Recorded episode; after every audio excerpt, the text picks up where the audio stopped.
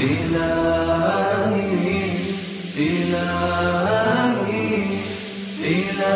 إلهي مخلقي إلهي Assalamu alaikum warahmatullahi wabarakatuh, mpendwa mtazamaji wa Africa TV, karibu katika sehemu ya pili ya uchambuzi wa hadithi katika Bulughul Marami, na leo tupo katika hadithi ya 17, hadithi ya Salama ibn al-Muhabbaq. Mtume anasema yaani kuisafisha ngozi ya mzoga ndiyo tahara yake na tulikuwa kabla ya mapumziko tunaangalia baadhi ya mufaradati maneno magumu ili mradi kukumbushana na kuelimishana katika yale ambayo hatuyafahamu mtume aliposema tahuruha yani taharatuha ndiyo tahara yake. Ikisafishwa ndiyo tahara yake. Na sherehe hii ya mufrada huu ni kwa mujibu wa aunu lmabudi sharhu sunani abi daudi sa hadithi inatufunza nini kama waislamu? Mafunzo gani ya kisheria ni mustambata min hadha lhadith alsharif? Alimamu lkhatabi mtunzi wa maalimu sunani rahimahullah moja kati ya wasomi wakubwa. Sa yeye anasema kuhusiana na hii hadithi anasema hadha yadullu ala butulani qauli man zaama anna ihaba lmaita idha massahu lmau bada dibaghi yanjusu. Anasema hadithi hii ya mtume kwamba kuisafisha ngozi ya maiti ndiyo tahara yake hii hadithi inaonyesha ubatili wa maneno ya wale waliodai kwamba ngozi ya mzoga hata ikisafishwa ikigusana na maji tu inanajisika na hii ni kauli ya maulamaa wa Malikia, Imam Maliki na baadhi ya wafasi wake. Wao wanasema inafaa kuitumia katika yabisati, vitu vikavu vikavu, ama maiati, vile vya majimaji haruhusu, kwa sababu anaamini majimaji akiingia tu ngozi inafanyaje? Inanajisika. Kwa hiyo Alimamu Lkhatabi asema hadithi hii ni dalili ya ubatili wa hiyo kauli. Uh, anasema wayubayinu annahu tahirun kataharati lmudhakka. Hii hadithi inaweka wazi kwamba ngozi baada ya kusafishwa na madawa na majani na vitu maalum itakuwa ni tahir sawasawa na mnyama aliyechinjwa ambaye ngozi yake na nyama yake ni tahiri bila shaka. Pia hadithi inaonyesha wa annahu idha busita wasulliya alaihi au khuriza minhu khufun fasulliya fi hijaz, kwa sababu Mtume amesema baada ya kuisafisha inakuwa tahir. Maana yake ikitandikwa mtu akaswalia ile ngozi, akaswali juu ya ile ngozi, au ikatengenezewa kiatu hofu, mtu akavaa kiatu akaswalia inaruhusiwa na wala hajasali akiwa na najis. Huu ni uchambuzi wa sheria na ahkamu toka katika hii hadithi kutoka kwa alim kabir Alimamu Lkhatabi sahibu Almaalim rahimahullah. Angalia Aunu Lmabudi, kitabu libasi, babu fi uhubi almaita.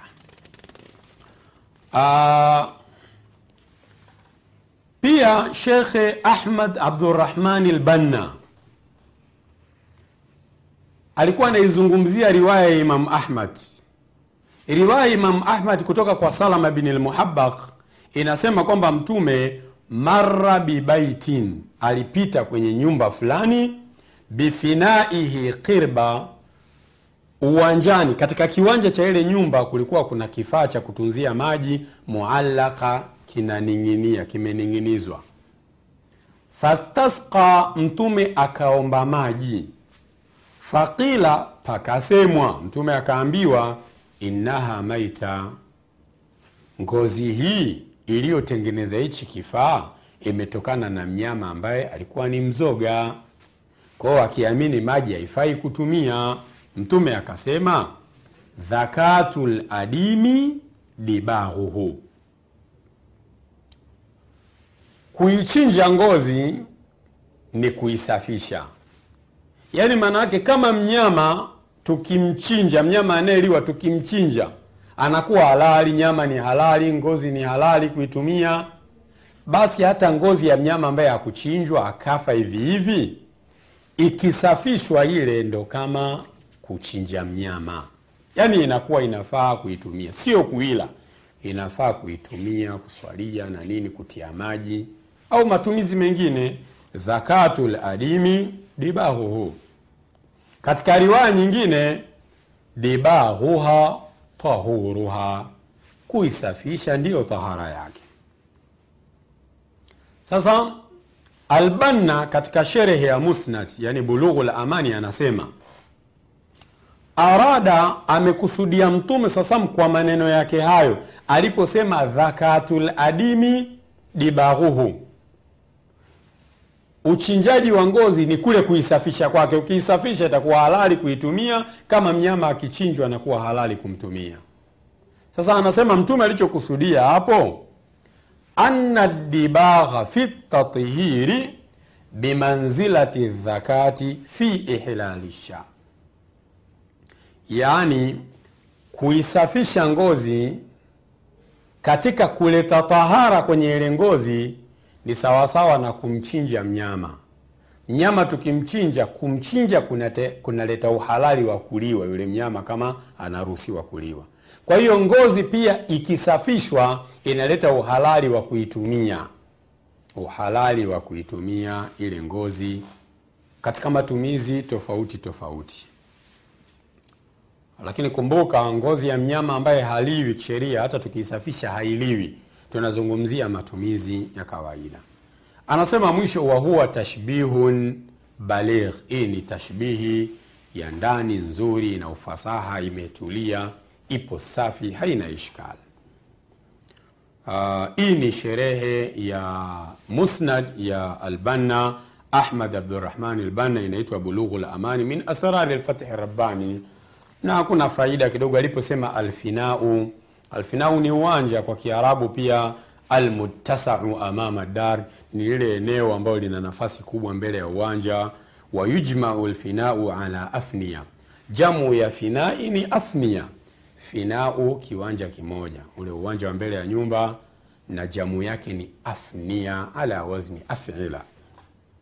Istasqa talaba shuruba amehitaji kunywa kunywa kitu amehitaji kinywaji amehitaji maji juisi nasema istasqa. Na aladim ni aljild ngozi. Ngozi inaitwa aladim. Na adhakatu yani adhabhu adhakatu kwa dhali ni kuchinja. Azakatu kwa zai kwa zee ndiyo zaka tunayoifahamu. Kwa hiyo angalia usichanganye kati ya azzaka bizai na adhaka bidhali adhakati kwa dhali ni kuchinja adhabuhu mpenzi mtazamaji wa africa tv tunaendelea na uchambuzi wa hadithi ya 17 katika bulughu lmarami kuhusiana na ngozi baada ya kusafishwa usafi maalum zitafaa kutumika.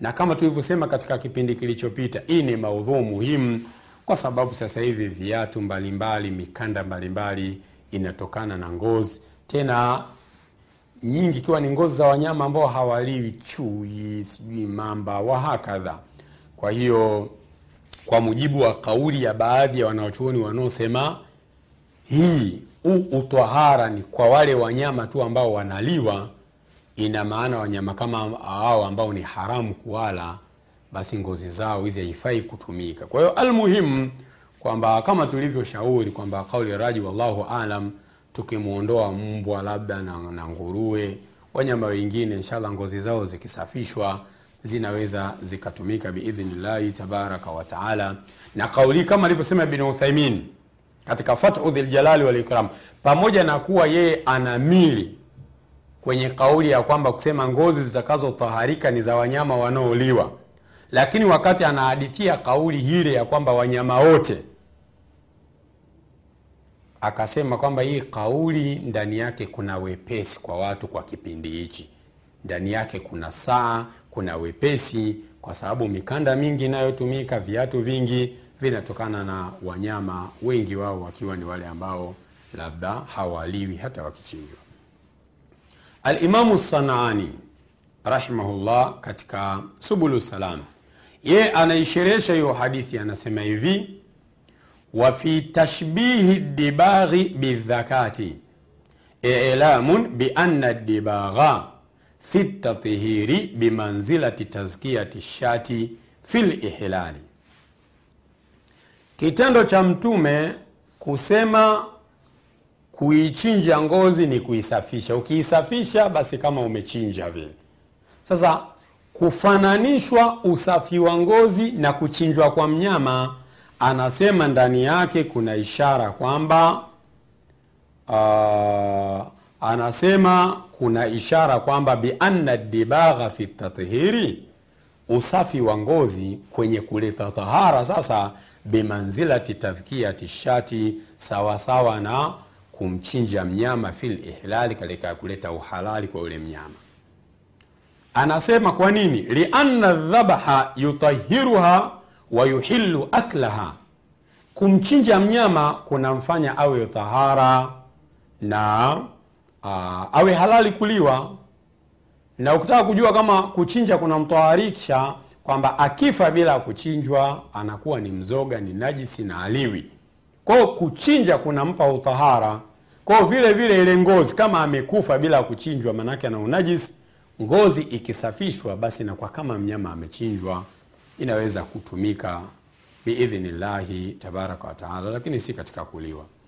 Unaweza ukaangalia katika subulu salam hadithi ya 17 utakuta hayo maneno ya assanani rahimahullah. Sa turudie kusema kwamba tunapozungumzia ngozi ikisafishwa ni halali kuitumia.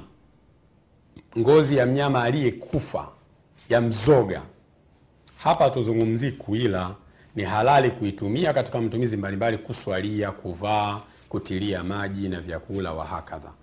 Kwa leo tuishie hapo na tumwombe allah tabaraka wataala aturuzuku elimu yenye manufaa na matendo mazuri. Wassalamu alaikum warahmatullahi wabarakatuh